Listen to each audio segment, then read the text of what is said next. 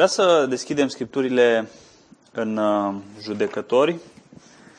Deja ați parcurs uh, cartea până în capitolul 17. Aș vrea să deschidem la capitolul 17. Și aș vrea să citim de la versetul 1 până la capitolul 18, versetul 1. De acolo inclusiv versetul 1.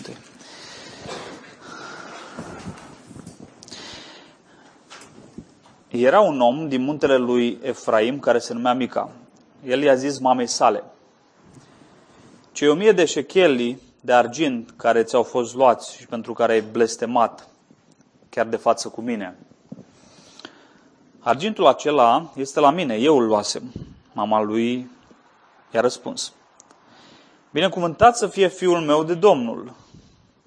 El a dat înapoi mamei sale cei 1100 de șechel de argint și ea a zis, pun deoparte acest argint închinându-mi Domnului cu mâna mea pentru ca fiul meu să-și facă din el un chip cioplit, un idol turnat. În acest fel ți-l voi restitui. El a dat înapoi mamei sale argintul. Mama lui a luat 200 de șechele de argint și le-a dat argintarului. Acesta a făcut din ei, din el, un chip cioplit și un chip, un idol turnat. Și a fost pus în casa lui Mica. Acest om, Mica, avea o așa numită casă a lui Dumnezeu. El și-a făcut un efort și niște terafim și l-a investit ca preot pe unul dintre fiii săi. În zilele acelea nu era rege în Israel și fiecare făcea ce era drept în ochii săi. Era un tânăr levit ce locuia în Betleemul lui Iuda, printre cei din clanul lui Iuda. Omul acesta a plecat din Betleemul lui Iuda ca să locuiască unde va găsi un loc potrivit. În drumul său a ajuns la muntele lui Efraim, în casa lui Mica. La casa lui Mica. Mica i-a zis, de unde vii? El i-a răspuns, sunt un levit din Betleemul lui, dar și călătoresc ca să-mi găsesc un loc să locuiesc. Mica i-a zis, rămâi la mine, îmi vei fi părinte și preot, iar eu îți voi da 10 șechel de argint pe an. Un rând de haine și mijloace de trai. Levitul a rămas.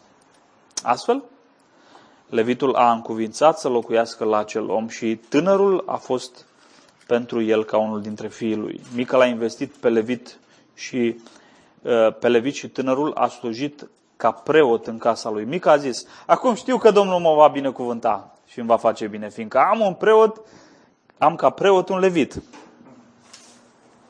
Și versetul 1 din capitolul 18, prima parte doar.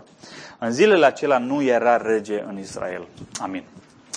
Haideți să facem o rugăciune înainte de a uita în cuvânt. Tată, recunoaște că suntem slabi, și neputincioși Tu ești vița, noi suntem lădițele și te rugăm acum să ne ajut să rămânem în Tine, Doamne, și să rămânem în cuvântul Tău. Ca Tu să torni seva Ta, viața Ta în noi și Duhul Tău să vorbească inimilor noastre. Mă rog să faci acest lucru de dragul lui Hristos, Domnul nostru. Amin.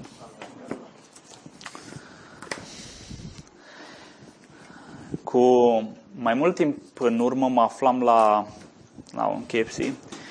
Vorbeam cu cineva acolo și am văzut scris pe unul dintre geamurile de acolo următorul refren.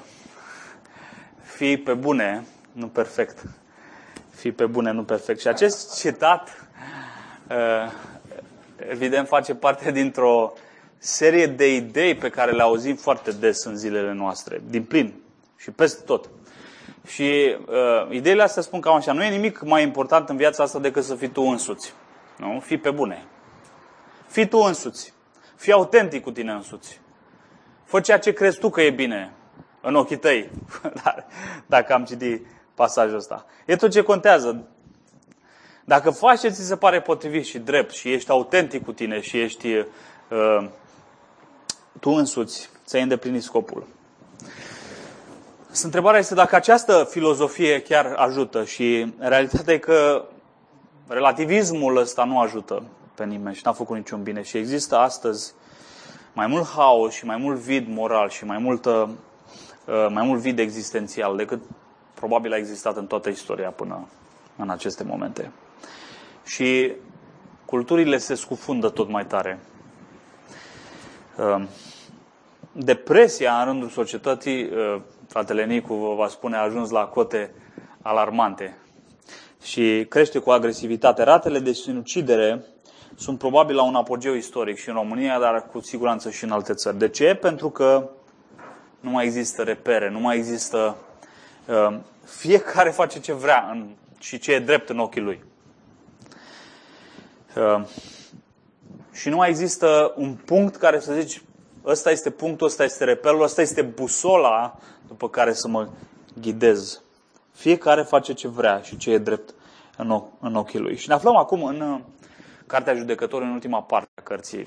Uh, această ultimă parte este diferită de ceea ce a fost până acum în judecători și nu mai avem acel personaj principal sau acele personaje principale numite judecători și ciclul ăla de păcat, pocăință, restaurare uh, nu mai este așa. În schimb, ce avem? Avem două episoade răscolitoare care arată ceva, arată corupția și păcatul a ajuns la un apogeu extraordinar de mare în, în vechiul Israel. Starea spirituală e decăzuse extraordinar de mult. Și aceste episoade sunt epi, episodul acesta cu Mica și episodul cu Levitul și țiitoarea lui 19 și 21. Evitul, episodul cu Mica și idolii lui îl găsim în capitolul 17 și 18, n-am citit 18, e mai lung și să mai scutim un pic, dar sunt convins că îl știți uh, în mare parte. Și aceste două episoade aruncă lumină, aruncă o lumină foarte clară asupra acestei perioade a judecătorilor. Și lumina este aceasta. Am ajuns la, sau Israelul a, a ajuns la apogeul apostaziei și al decăderii de după ieșirea din Egipt. Nu există un punct mai jos decât acesta. Probabil ulterior va fi când uh, va veni uh, exodul și uh, vor intra babilonienii și vor distruge. Dar până, până în momentul acela, acesta este culmea de jos. Și aceste capitole prezintă rădăcina problemei. De ce a ajuns Israelul în acest punct atât de catastrofal? De ce? Fiecare făcea ce e drept în ochii lui, spune versetul 17 cu 6. Fiecare făcea ce e drept în ochii lui. Asta este, asta este rădăcina problemei. Și evident că această expresie are o conotație negativă și ea este în mod direct opusă cu ceea ce găsim uh, în multe pasaje în Vechiul Testament. Uh, sunt o grămadă, Exod 15 cu 26, Deuteronom 6 cu 18, 12 cu 25 și așa mai departe, nu mai intru. Și acest uh, refren din aceste versete spune așa, să faci ce este drept în ochii Domnului. În schimb, acești oameni făceau ce este drept în ochii lor. Și uh, de asta era haosul acesta și de asta era dezastrul acesta. Poporul trăia într-un mod abominabil înaintea lui Dumnezeu pentru că făcea ce este drept în ochii lui. Și aceste capitole reflectă din plin această gândire. Când faci ce este drept în ochii tăi, ajungi să trăiești în felul acesta. Dar, pe lângă, să zic așa, descrierea problemei și haosul și nebunia pe care o vedem aici, uh, se descrie aici și parte din motivul pentru care poporul trăia în felul ăsta, drept, așa cum credeau ei, drept în ochii lor, și parte din soluție. De patru ori ni se spune în aceste ultimele, ultime patru capitole, patru, cinci capitole, trei, mi se pare că la final, da, două, de fapt. Nu, trei. În ultimele cinci capitole din Judecători, ni se spune că nu era rege în Israel. Nu era rege în Israel. De două ori chiar în aceste, aceste două capitole pe care le avem noi în fața noastră.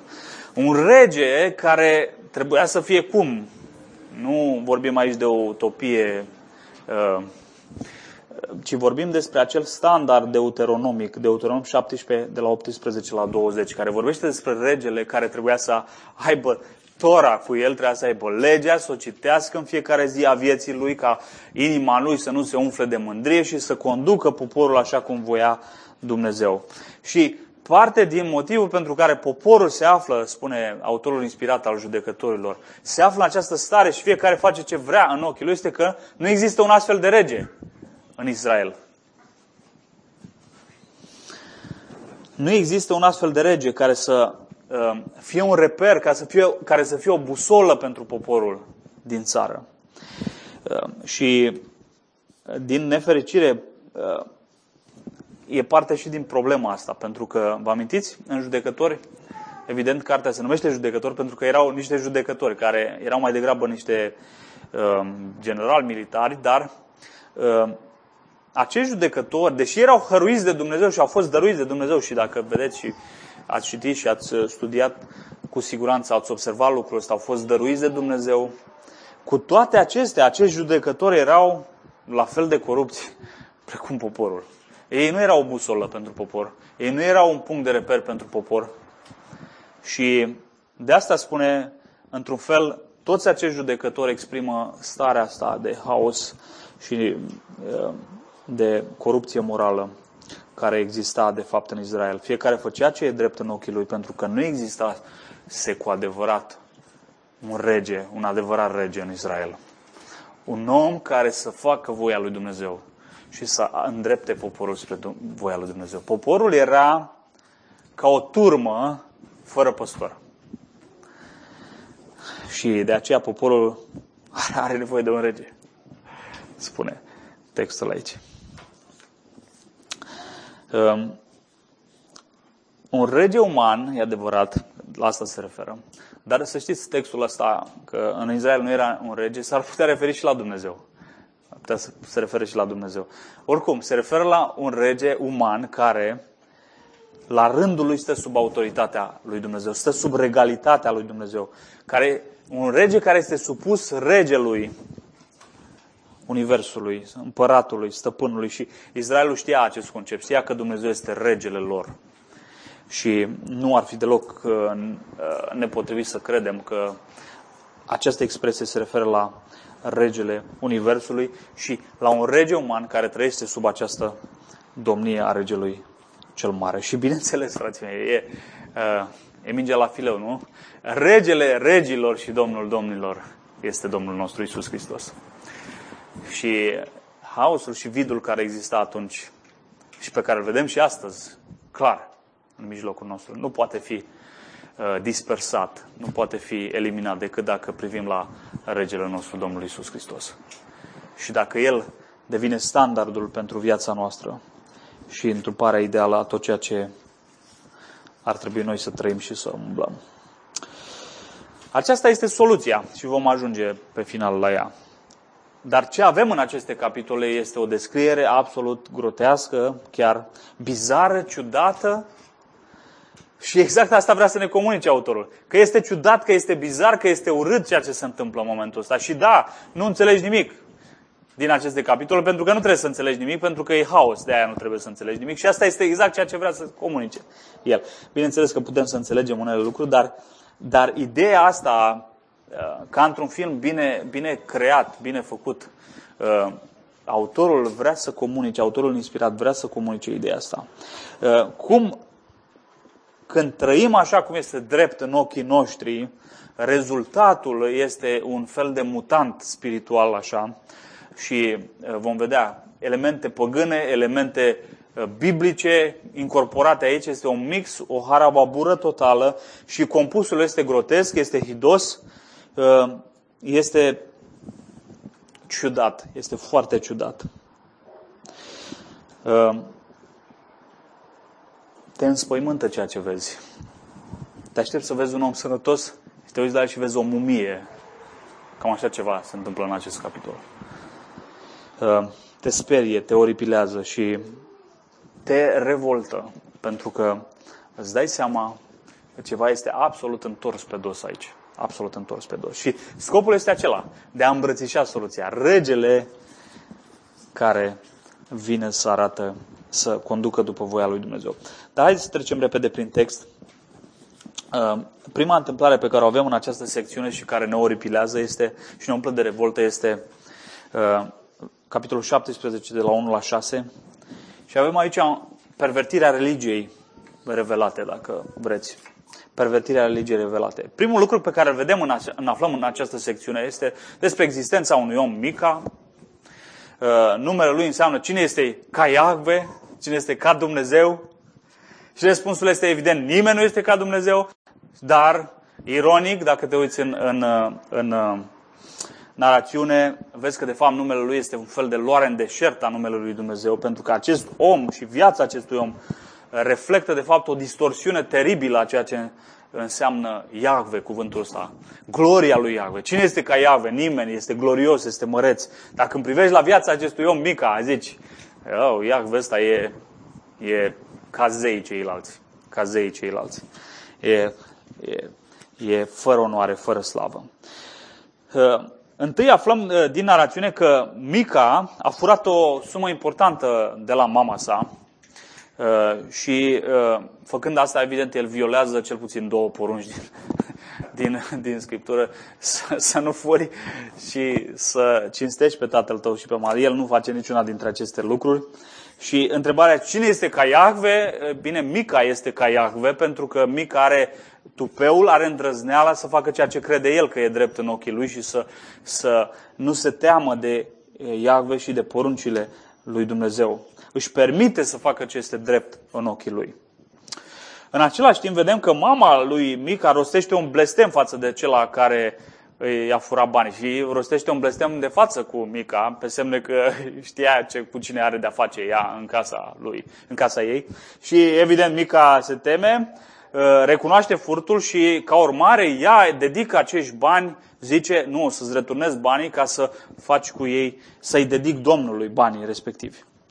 Uh, apoi îl binecuvântează pe Mica, vei zice, wow, ce lăudabil lucru, nu? Folosește numele lui Dumnezeu, numele lui Iahve chiar. Nu este numele Elohim, care s-ar putea referi și la, la, la alți idoli. Este numele propriu, sau mă rog, numele cu care se caracterizează Dumnezeu, Iahve.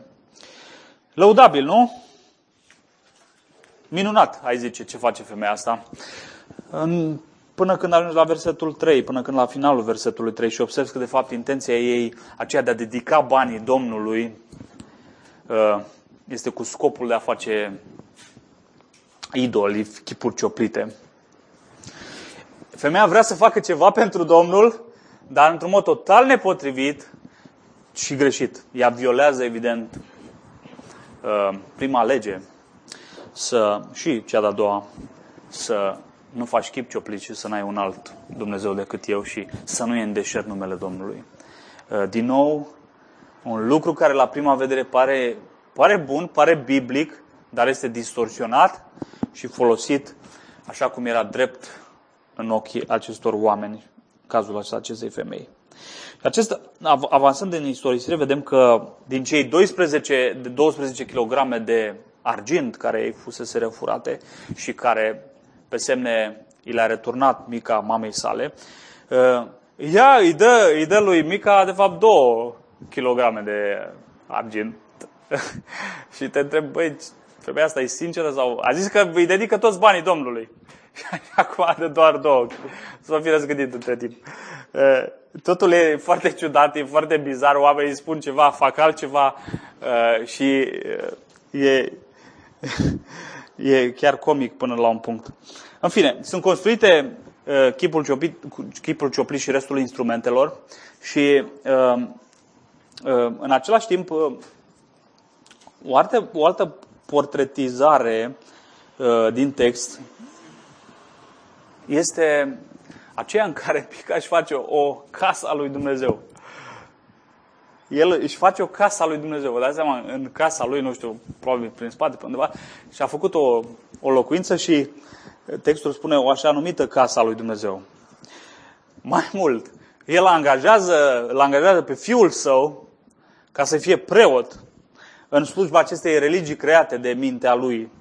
Și mă întreb, oare nu știa el că la Shilo, în vremea aceea la Shilo era casa lui Dumnezeu, locul unde Dumnezeu trebuia să se, trebuia să, să-i se închine oamenii și nu numai atât, nu știa el că doar leviții trebuiau să facă slujba aceasta? Ba da, eu cred că știa foarte clar lucrul ăsta. De leviți știa 100% și de, probabil și de casa lui Dumnezeu, că trebuia să fie la Shilo. uh, el știa destule. Problema lui era că nu era teamă de, de a face contrariul acestor lucruri. Nu era nici teamă, nici rușine să inventeze și să scornească o religie așa cum credea el că e, e drept în ochii lui. Uh, el trăia într-un sincretism din ăsta în care îmbina elemente păgâne cu elementele ale lui închinării Dumnezeului adevărat și evident nu este nimic bun din asta. Este incredibilă legeritatea acestui om de a, de a improviza în religia lui, știi? Și el se vede, este evident că nu cunoaște sfințenia lui Dumnezeu și sfințenia religiei revelate a lui Dumnezeu și nu-și înțelege propria corupție interioară. Și mă gândesc cât de mulți dintre oameni nu trăiesc în felul ăsta. Religia ortodoxă dominantă este un fel de mix, un fel de ghiveci în care elemente păgâne evidente sunt combinate fără rușine, fără sfială, într-un în bolul creștinismului. Și nu e nicio problemă. Le, le îmbrățișăm, le trăim, chiar ne mândrim cu ele. Sunt ale noastre, neamul nostru.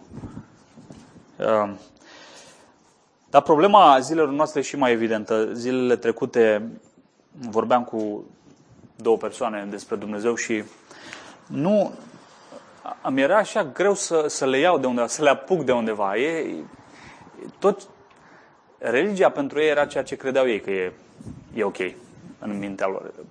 Uh, și elemente de acolo, da, și voi spuneți niște lucruri bune, și voi spuneți niște lucruri, și ortodox și spun niște lucruri bune.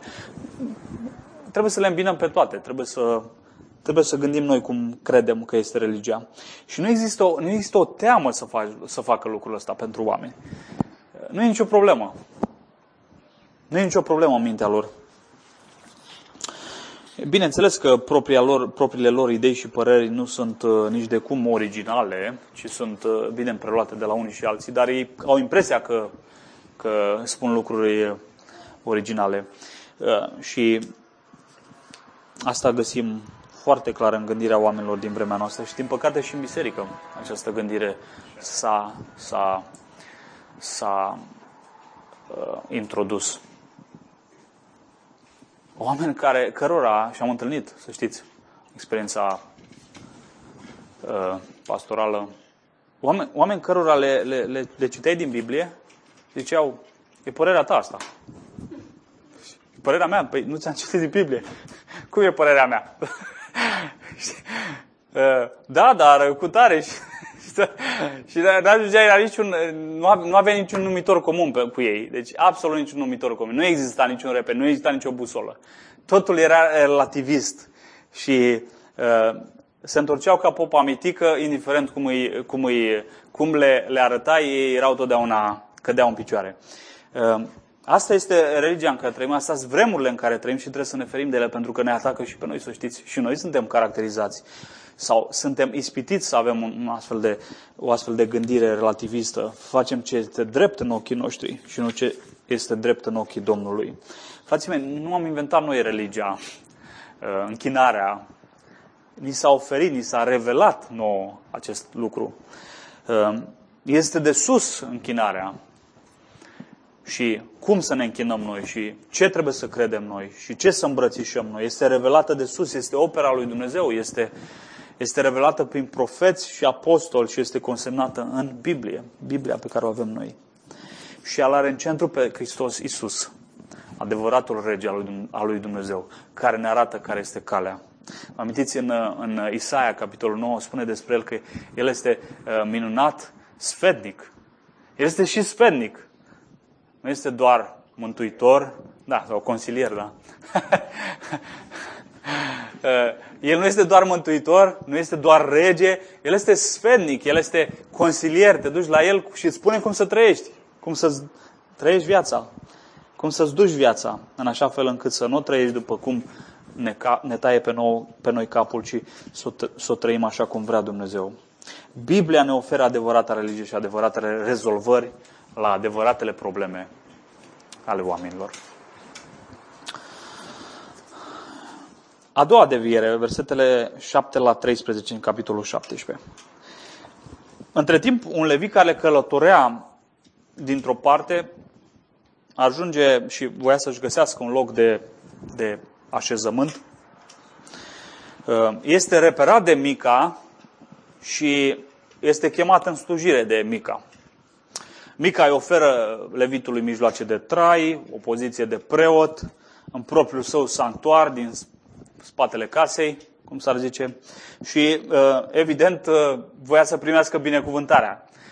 Spune în versetul 13. Acum știu că îmi va da Domnul binecuvântarea, fiindcă am un, ca preot un levit. Cu siguranță, gândea el vorba unui autor, Iahve va fi impresionat de adoptarea unei abordări mai ortodoxe, ortodox în sensul de mai biblice, să spunem așa, a chestiunilor religioase.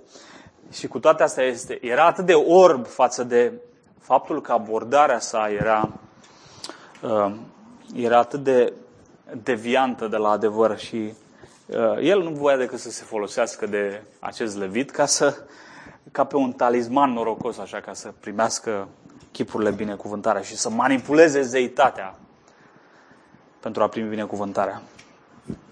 Vedem de aici că Mica cunoștea despre ceva despre religia revelată a lui Iahve. Nu era necunoscător, cunoștea că leviții trebuiau puși în funcția care trebuie de Domnul. Uh, cu toate astea erau opționale pentru el, toate, toate chestiunile astea. Erau uh, negociabile. Uh, sigur, lucru care nu era negociabil pentru el, ce era? Ceea ce gândea el. Aia nu era negociabil. era, asta, era, asta era busola lui. Ce e drept în ochii mei. Și Levitul, pe de altă parte, alt personaj dubios, observă în oferta lui Mica șansa vieții lui. El umbla de colo-colo, voia să-și găsească un loc și să-ți ofere omul ăsta, un om prosper, un om de succes, bogat, să-ți ofere mâna dreaptă și să zică, hai, fi, fi liderul meu spiritual, fi părintele meu spiritual. Ce, ce vrei mai bun de la oferta asta? Știi cum e, cu trenul ăsta nu mă mai întâlnesc niciodată. Probabil și-ar fi spus, și-ar fi spus uh, el. Și uh, evident acceptă oferta. Dar oare nu știa Levitul că locul său de închinare trebuia să fie la Shilo? Ba, cred că știa lucrul ăsta. Uh, oare nu știa el că slujirea lui nu este față de niște idoli de piatră și de argint, ci este față de Dumnezeul care nu este creat de nimeni. Uh, eu cred că știa. Da, probabil că aveau unele deficiențe la nivelul cunoștinței, nu știau toate, legea nu era ușor de găsit atunci și nu se găsea așa de ușor să citești, dar ei știau multe. Și fundamental problema lor era că îndrăzneau să facă ce este drept în ochii lor. Și nu căutau ce este drept în ochii Domnului. Despre asta vorbim aici. Vedem că Mica dorea prosperitate, dar și Levitul dorea tot prosperitate. Doreau bani. Asta doreau. Asta era reperul lor, busola lor. Și asta îi făcea să, să gândească ei toate lucrurile după cum vor ei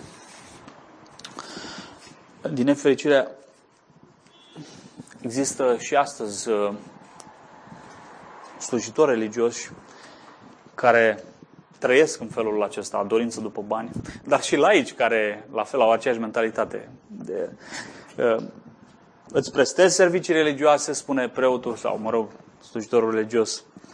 Uh, mă asigur că divinitatea ți-e favorabilă, iar tu, banii. Asta trebuie să-mi faci, să-mi dai banii. Și, evident, la noi, la români, este notorie uh, corelarea asta între preoție și uh, bani ușor câștigați. Și chiar mulți. Uh, laicii, da, sunt și ei cârtitori. Ai văzut și pe popa cu tare ce face și ce face, nu știu ce. Uh, sunt ei supărați, dar în realitate le place că popa mai bea un șpriț, că nu-i mai bate la cap cu, cu ale spirituale. Uh, și asta să-și facă treaba lui și să mă lase în plata Domnului, cum s-ar zice.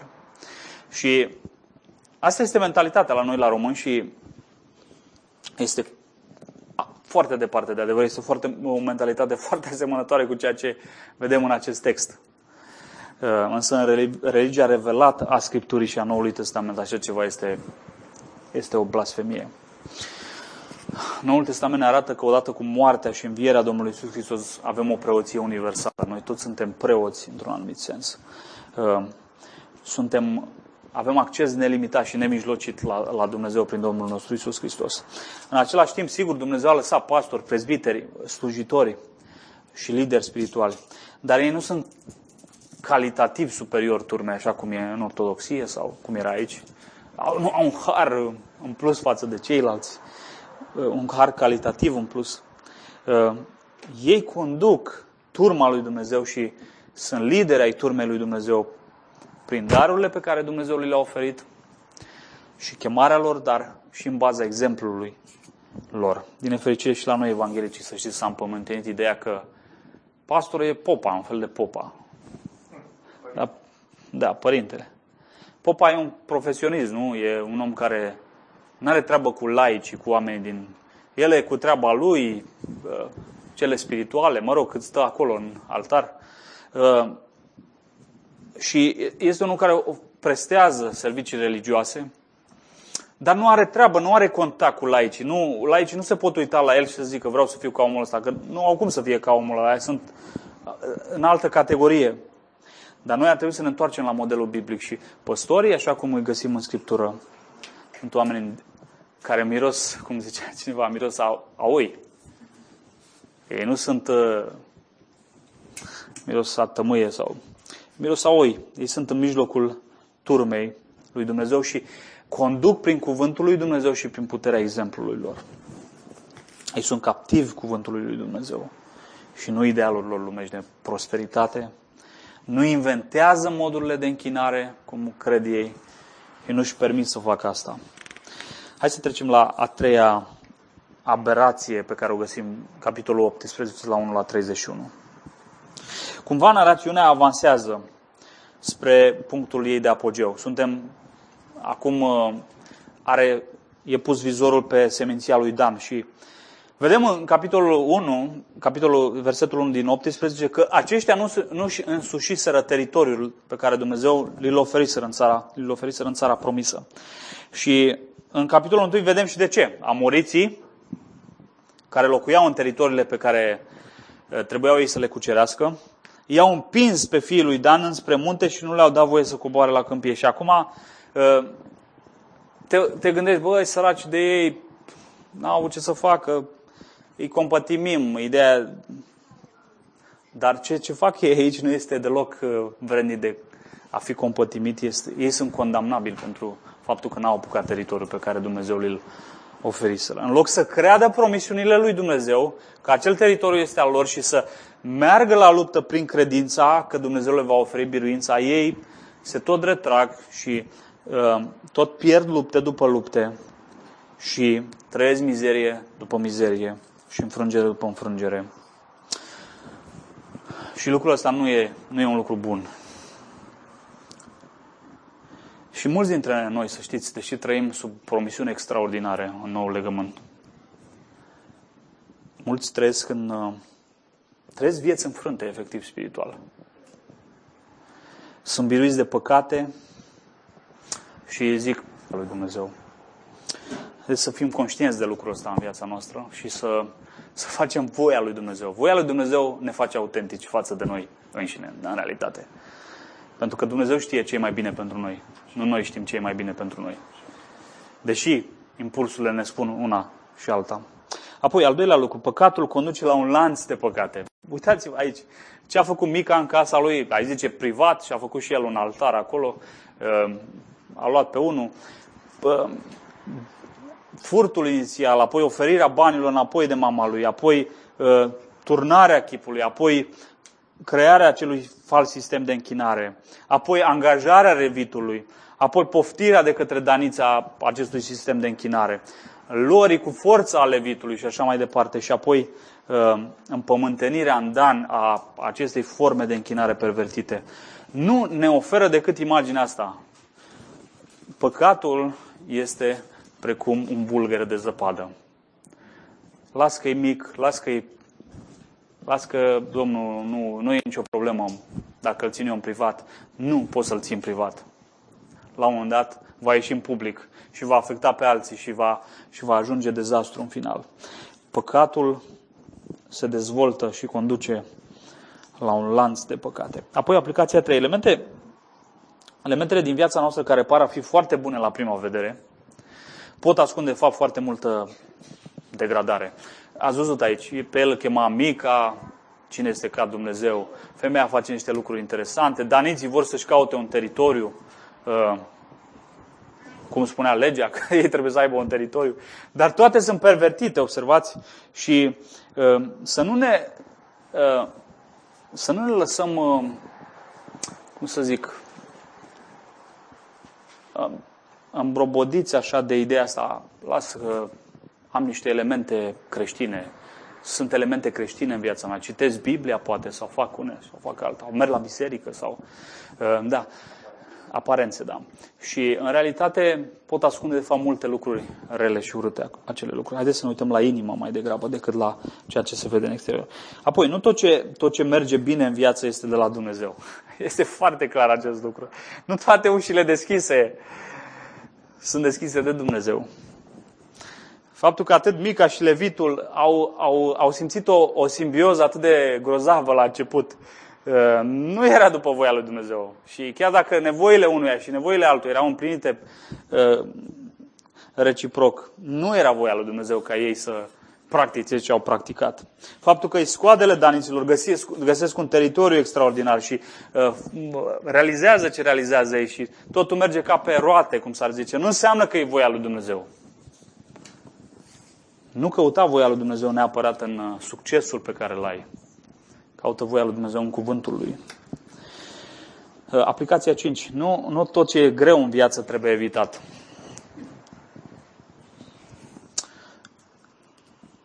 Când lebitul umblă de colo-colo pentru un loc să se stabilească, era, era dificil. Era dificil. Nu? Să mergi cu caravana după tine. Dar atâta timp cât ieșirea din situația aia însemna compromis spiritual, era voia lui Dumnezeu ca ei, el să rămână în situație, sau ei, leviții aceia, levitul, să rămână în acea situație, în acea stare. Ehm, compromisul spiritual, păcatul, niciodată nu niciodată nu te va ajuta, nu-ți va alina de fapt problema în realitate și te va, te va înfunda și mai tare. Când daniții au avut probleme cu teritoriul alocat, era dificil, da, da, era foarte dificil să mergi împotriva amoriților, oamenii ăștia care ne-au împins în munții ăștia. Uh, dar trebuiau să facă asta. Trebuiau să-și înfrunte dușmanii cu credință în Dumnezeu și să iasă din situația aceea și să meargă către nord și să facă ei planurile lor, născocirile lor erau o violare a planului lui Dumnezeu pentru viața lor și mă gândesc că și în viața noastră sunt situații dificile. Și diavolul ne șoptește, ah, dacă ai la o pauză din toată chestiunea asta și dacă ai merge pe planul ăla, planul B, cum s-ar zice, ce bine ți-ar fi, ce eliberare ai găsi? Nu este nicio eliberare. În final, e mai rău decât la început. Apoi, sincretismul religios este mai rău decât păgânismul, aplicația 6. Uh, să incorporezi în, într-o fațadă creștină idei, uh, idei păgâne este mai rău. Oamenii ăștia arătau mai rău decât cananiții și capitolele șapte, următoarele capitole arată că erau, erau mai rău decât Sodoma și Gomora chiar. Uh, și profeția afirmă lucrul ăsta sincretismul ăsta, îmbinarea unor elemente credi- ale credinței adevărate cu o, o inimă coruptă și practici corupte este mai rău înaintea lui Dumnezeu decât, decât efectiv să trăiești în, într-o viață absolut imorală, să știi. Apoi, ultimul lucru și cu asta voi încheia. Liderul și liderii contează. Contează imens de mult. Vedem în acest text să ai niște oameni, să ai niște repere. Ehm, să ai lideri care au frică de Dumnezeu și care trăiesc sub domnia Marelui Împărat, Iisus Hristos și Marelui Păstor. El este regele care, spre care direcționează această narațiune. Poporul era fără frâu, poporul era fără niciun fel de reper. Și parte din problemă era că nu avea pe nimeni la care să privească. Ehm, haideți să privim la Domnul Isus Hristos nu la, la reperele acestei lumi. De fapt, nu sunt repere în lumea aceasta. El este regele pe care Dumnezeu ni l-a oferit. El este regele pe care Dumnezeu ni l-a oferit. Ca să nu mai trăim cum e drept în ochii noștri, ca să trăim cum e drept în ochii Lui. Pentru că El, prin sângele Lui, prin sângele legământului cel nou, a cumpărat pentru noi o inimă de, nu de piatră, ci de carne a cumpărat pentru noi și a pus în noi legea Lui. Și de acum ce vrea Dumnezeu pentru noi nu mai este o chestiune de au ce, ce urât e și ce greu e. Nu e o, o chestiune care ne place ne place. Vrem să-L cunoaștem pe Dumnezeu. Vrem să trăim după voia lui Dumnezeu pentru că și vrem să trăim drept în ochii Domnului pentru că El ne-a schimbat. Și El este regele nostru. El îndepărtează haosul și mlaștina religiei drepte în ochii oamenilor. El. Doar El. El oferă adevăratul, adevărata religie revelată. El oferă lideri dăruiți bisericii sale pasionați de El, oameni conduși nu de bani, nu de dorința după bani, nu de dorința după avuții și glorie personală, ci după dorința de a face voia Lui, cea sfântă, plăcută și desăvârșită. Și tot El îndepărtează haosul consecințelor noastre, ale păcatelor noastre, să știți. Păcatele noastre au consecințe și unele sunt ca, ca spinii încurcate și parcă nu le mai poți descurca. Dar El este acela care aduce lumină în întunericul vieților noastre. Și El pune Ehm, pune, punct cap, pune capăt istoriei păcatului și face toate lucrurile noi, Domnul nostru Isus Hristos. A Lui să fie slava. Amin.